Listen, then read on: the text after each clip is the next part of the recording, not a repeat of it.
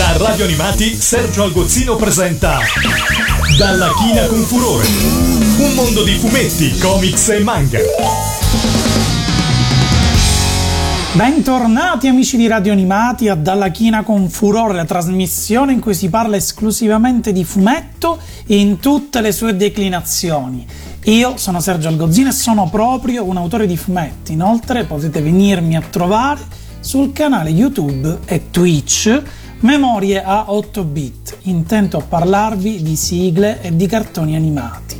Oh oh oh! Si avvicina il Natale e voglio augurarvi non soltanto un buon Natale, buone feste e buon anno, ma anche avvertirvi che in effetti questa sarà l'ultima puntata di questa stagione di Dalla China con Furore. Quindi il mio abbraccio vale il doppio e i miei auguri per voi, soprattutto in un anno molto particolare come è stato questo, sono assolutamente enormi. E di conseguenza, se di fumetti dobbiamo parlare e vi ho appena fatto gli auguri di buon Natale, parliamo di fumetti ambientati proprio in questo periodo. Perché se conosciamo tantissimi film, conosciamo tantissimi cartoni animati, intrisi di spirito natalizio, è molto più difficile invece elencare dei fumetti sul Natale. In realtà ce ne sono moltissimi, anzi direi quasi che qualsiasi serie a fumetti periodica può fregiarsi di un episodio almeno natalizio. Nei manga è praticamente obbligatorio, questo lo sappiamo bene, ma nel resto del mondo? Inizio quindi subito con una storia bellissima, un vero e proprio capolavoro del fumetto, una storia breve in effetti che si intitola Notte silenziosa ed è un piccolo episodio autoconclusivo della serie di Sin City ad opera di Frank Miller. Di Sin City abbiamo già parlato nelle puntate scorse e se volete recuperarle le potete tranquillamente riascoltare attraverso il podcast dedicato sul sito di Radio Animati. Frank Miller è riuscito anche a portare questa serie al cinema, quindi è sicuramente abbastanza conosciuta iniziò a pubblicarla fin dal 1991 per la Dark Horse Comics. Generalmente ha scritto e disegnato dei cicli piuttosto lunghi, sempre autoconclusivi, ma comunque di un bel tot di pagine, ma esistono anche degli episodi brevi come questo. Una storia tutta giocata sull'atmosfera, praticamente muta. Ci sono due, tre dialoghi al massimo. Lui deve salvare una bambina che è rinchiusa. Sappiamo bene che in Sin City c'è una certa anche atmosfera violenta, cupa. Qui è tutto smorzato invece da questa neve, neve, neve dappertutto, con i fantastici bianchi e neri di Frank Miller, viene quindi espressa in questo modo fantastico dal punto di vista stilistico, con questo nero che è completamente sporcato da tutti questi fiocchi di neve ed è tutta giocata quindi su questa ricerca di Marv, che è il protagonista fra l'altro della primissima storia di Sin City e che troviamo anche nel primo film, che deve cercare questa bambina, liberarla a tutti gli effetti da dei cattivoni, lui ovviamente ci riuscirà, ma è bellissima, è bellissima, finisce con lui che prende in braccio questa bambina, ovviamente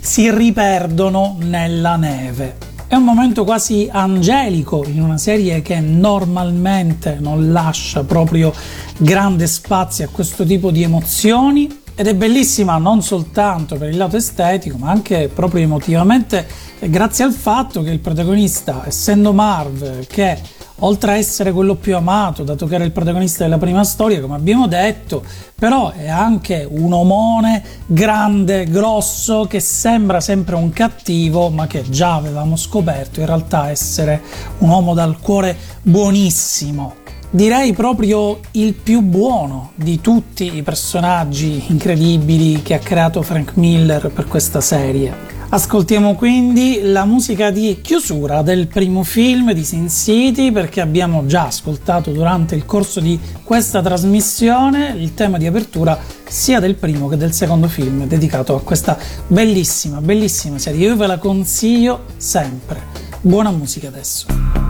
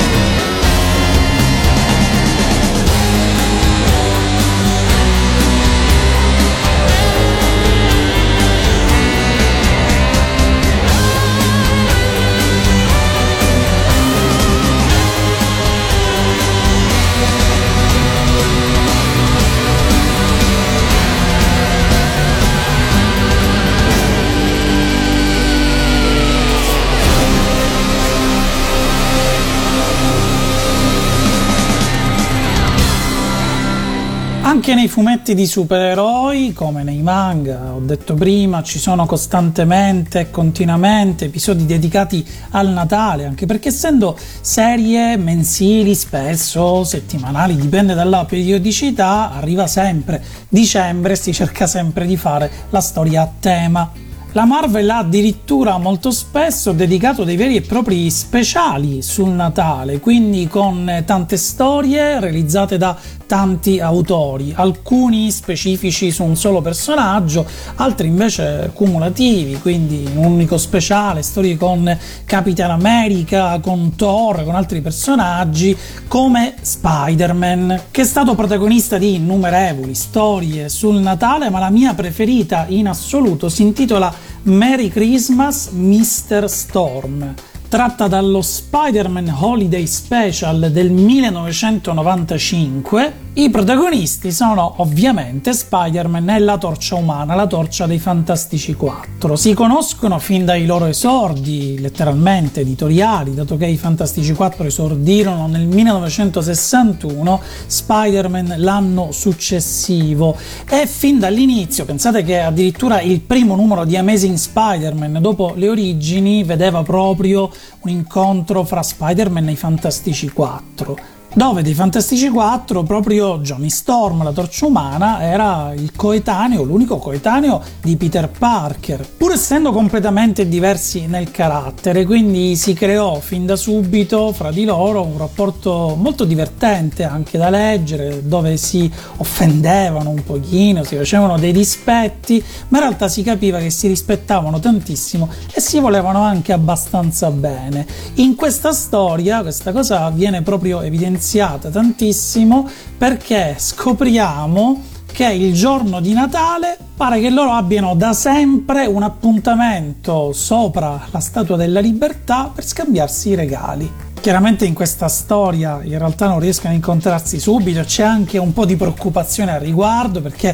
non può essere soltanto una storia di supereroi dove si scambiano un regalo e se ne vanno, quindi c'è sempre dell'avventura in mezzo, ma è veramente molto divertente ed è anche molto carina da leggere scoprendo questo risvolto. Non si può quindi non ascoltare in questo caso la sigla dell'Uomo Ragno e i suoi fantastici amici Spider-Man His Amazing Friend, che era una serie a cartoni animati del 1981 abbastanza famosa anche in Italia. Certo, lì non c'era la torcia umana, anzi c'era completamente l'opposto, l'uomo ghiaccio, insieme a un altro personaggio che fu creato fra l'altro apposta per la serie Stella di Fuoco e che poi ebbe un certo successo grazie al cartone fu portata di conseguenza nei fumetti. E questa era la sigla.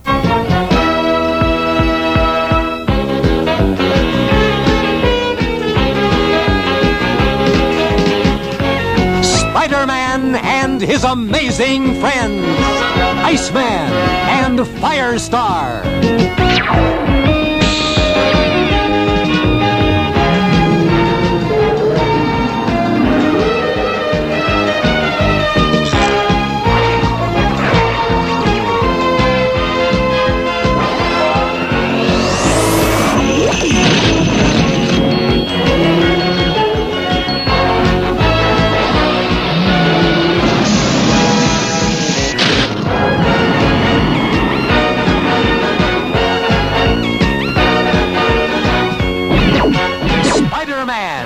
His amazing friend. Molti sanno che il mio fumetto giapponese preferito in assoluto è Maison Nikkoku. Durante il corso di questa serie ci sono diversi episodi dedicati al Natale, essendo anno dopo anno che viene comunque raccontato in questa bellissima storia con protagonista Kyoko Tonashi, Godai Yusaku e altri pazzeschi personaggi tutti intorno.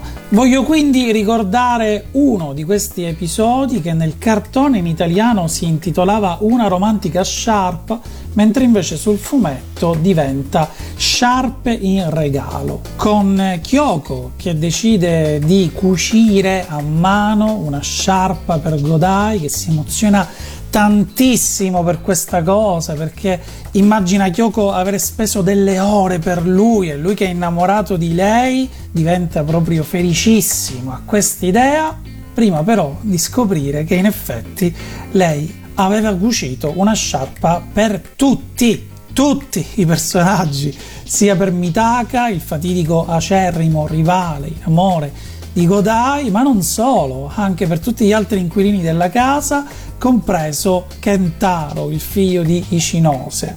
Questa diventa una delusione anche per lo stesso Mitaka, che a sua volta pensava comunque che i pensieri dell'amministratrice della Maison Nikkoku fossero rivolti soltanto a loro due. Sono emozionatissimo all'idea quindi di mettere una canzone apposta per questo episodio di Dalla China con Furore, tratta da Maison Nikkoku e direi che potrebbe essere la bellissima Tsukisa, seconda sigla di apertura dell'anime. Tsukisa.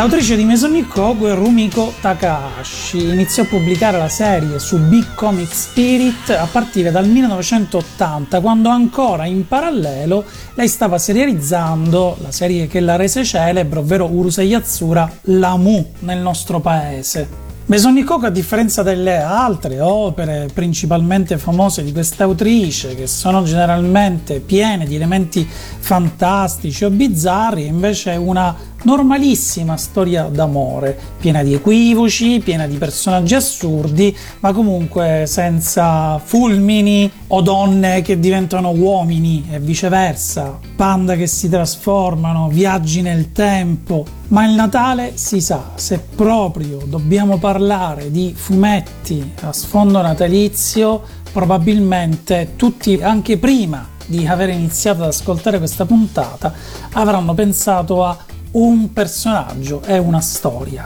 o almeno la maggior parte di voi.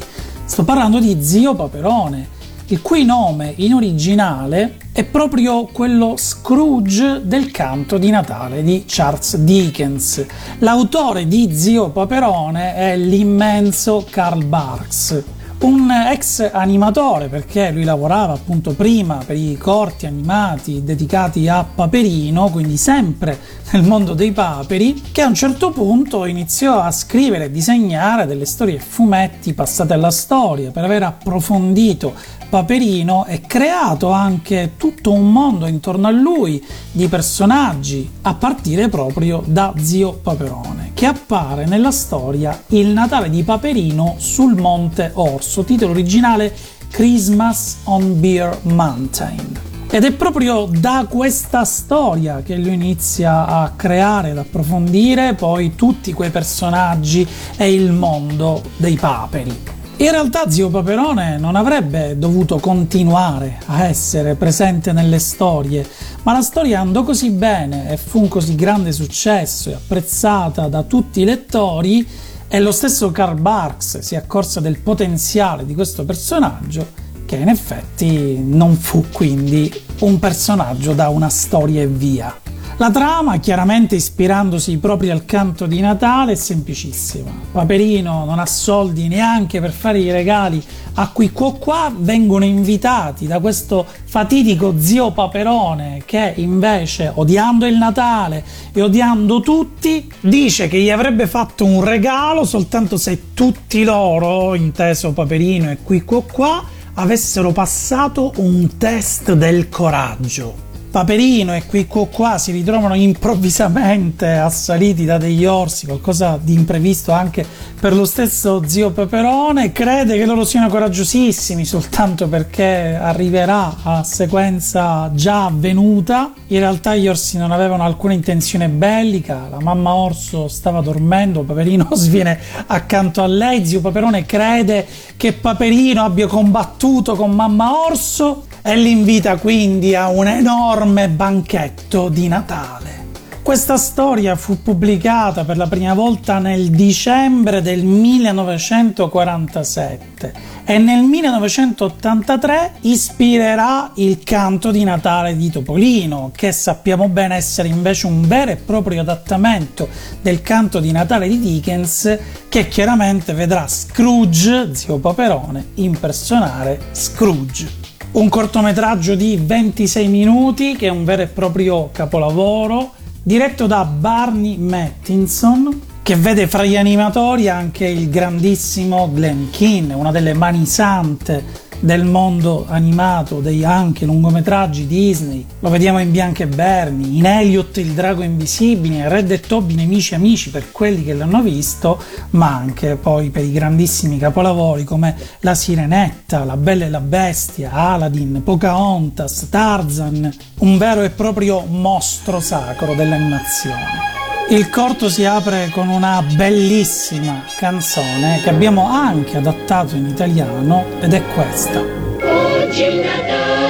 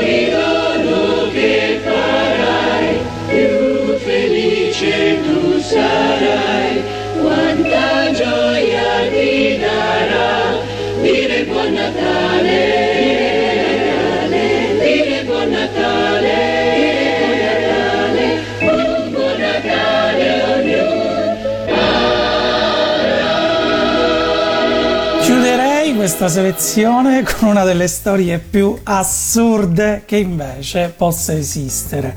The Lobo Paramilitari Christmas Special, in italiano pubblicato con il titolo Sangue a Natale. Chi è Lobo? È un cacciatore di taglie proveniente dal pianeta Xarnia, pubblicato dalla DC Comics per la prima volta nel 1983, creato da Kate Giffen e Roger Slifer. Lobo è una vera e propria parodia del mondo dei supereroi perché è muscolosissimo, gigantesco, combatte tutti pestando a sangue, violento, però ironico, sarcastico, divertentissimo, eccessivo oltre misura. Chiaramente il suo episodio natalizio non poteva essere altrimenti. Scritto da Alan Grant, disegnato dal grandissimo Simon Beasley, disegnatore con una tecnica eccezionale, personaggi muscolosissimi a dir poco, come lui in effetti, pubblicato nel 1992, pubblicato in Italia anche dalla Play Press per la prima volta. La trama è semplicissima, dato che il Natale ha preso il sopravvento su qualsiasi altra festività tutti gli altri personaggi provenienti dalle altre festività si sentono in qualche modo minacciati da Babbo Natale, allora il coniglietto pasquale assolda Lobo per uccidere Babbo Natale. Questa è la storia, una storia che vede quindi Lobo irrompere a casa di Babbo Natale, uccidere tutti gli elfi e ritrovarsi poi davanti a un Babbo Natale che aveva rapito il coniglietto pasquale, Lobo uccide Babbo Natale e poi il coniglietto pasquale, dato che urlava sempre, allora uccide anche lui e se ne va via così. Lobo non ha mai avuto una sua vera serie a cartoni, come anche un film, in realtà appare un po' dappertutto. Nelle serie a cartoni della DC Comics c'è anche un videogioco, un picchiaduro per Nintendo 64 con molti dei personaggi delle storie di Lobo c'è stato anche un regista indipendente che nel 2002 adattò in un cortometraggio addirittura proprio questa storia, il Lobo Paramilitari Christmas Special, ma ha avuto invece delle canzoni dedicate a lui, come quella che ascolteremo adesso, che mi fa ridere ancora di più farvi ascoltare in un episodio natalizio, si intitola Kill Rende Stroy Frag, dall'album Surprise dei Barf. That's right. I've killed women and children. Killed just about everything that walks or crawled at one time or another. And I'm here to kill you.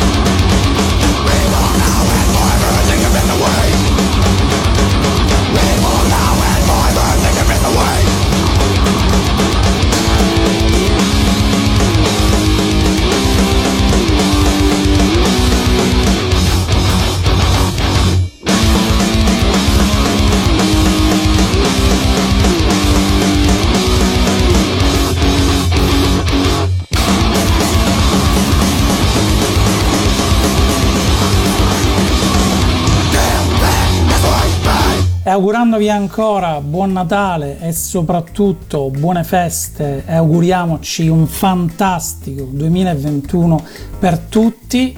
Vi mando un grandissimo abbraccio virtuale, che almeno quello si può fare senza grossi problemi, e che la forza di Grayskull sia con voi! Da Radio Animati, Sergio Algozzino ha presentato. I tre allegri ragazzi morti inizia la sua carriera discografica nel 1999 con un EP per poi continuare comunque con tantissimi album che ancora oggi vengono prodotti sfornando sempre nuove canzoni. No, non è vero. Prima P e prima.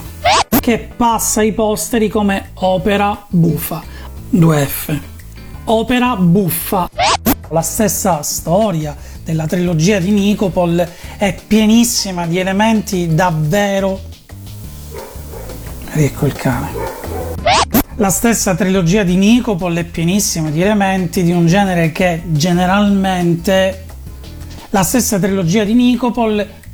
La stessa trilogia di Nicopol è. E la traccia principale del film è Campos, eseguita dai Freezing. No, non è vero, il contrario. E la traccia principale del film è Freezing, eseguita dalla band Campus. Basti pensare ai Simpson, a SpongeBob, Futurama, insomma, qualsiasi serie televisiva a cartoni che ha avuto successo effettivamente. No, Futurama non c'è. Una storia, la stessa storia che poi verrà raccontata. Qui è fondamentale citare Bob Dut. Ci sono ancora tantissimi altri esempi che vorrei fare di altri fumetti. Ma che è? Sono molto più interessanti invece quei fumetti nati da appunto brand. Sono molto più interessanti per me invece proprio quei fumetti nati da. Sono molto più interessanti per me proprio quei fumetti nati invece. Sono molto più interessanti invece per me quei casi sono molto più interessanti invece per me quei casi proprio un po' meno banali. Marvel Girl, quella che poi noi conosceremo effettivamente Marvel Girl, Marvel vabbè. La grandezza degli occhi o altri tipici stereotipi o altri tipici stereotipi o altri tipici stereotipi come va avanti la storia d'amore fra lui, Madoka e il triangolo insieme a Ikaru. È tornato il cane. Anche qui, che cosa dovremmo dire che non conoscete su questa serie? Se non. Mm, sto cane. Si conclude così questa puntata di Radio Animati. A impersonare il personaggio. No, a, a interpretare il personaggio. Si conclude così questa puntata di Radio Animati. Spero. L'ho detto di nuovo, incredibile ma sicuramente non si possono avere due successi planetari, ma sicuramente è quasi impossibile avere due successi planetari nel mondo del fumetto e direi di continuare. Ma sicuramente non è possibile avere due personaggi planetari. Ma sicuramente non è possibile avere due successi planetari così. La storia racconta del nostro Tommy, Arthur Young, in originale Oshi Itetsu, che chiaramente è un ragazzino promettente che si scopre talento del baseball. No, non è vero. Vi mando un grandissimo abbraccio con il giusto distanziamento. Vi mando un grandissimo abbraccio con il giusto distanziamento. Vi mando un grandissimo abbraccio virtuale. Ed è con questa follia che voglio continuare ad augurarvi ancora Babbo Natale. Sì, Babbo Natale. ecco, questo volete dirlo. Da Radio Animati, Sergio Algozzino ha presentato Dalla china con furore. Un mondo di fumetti, comics e manga.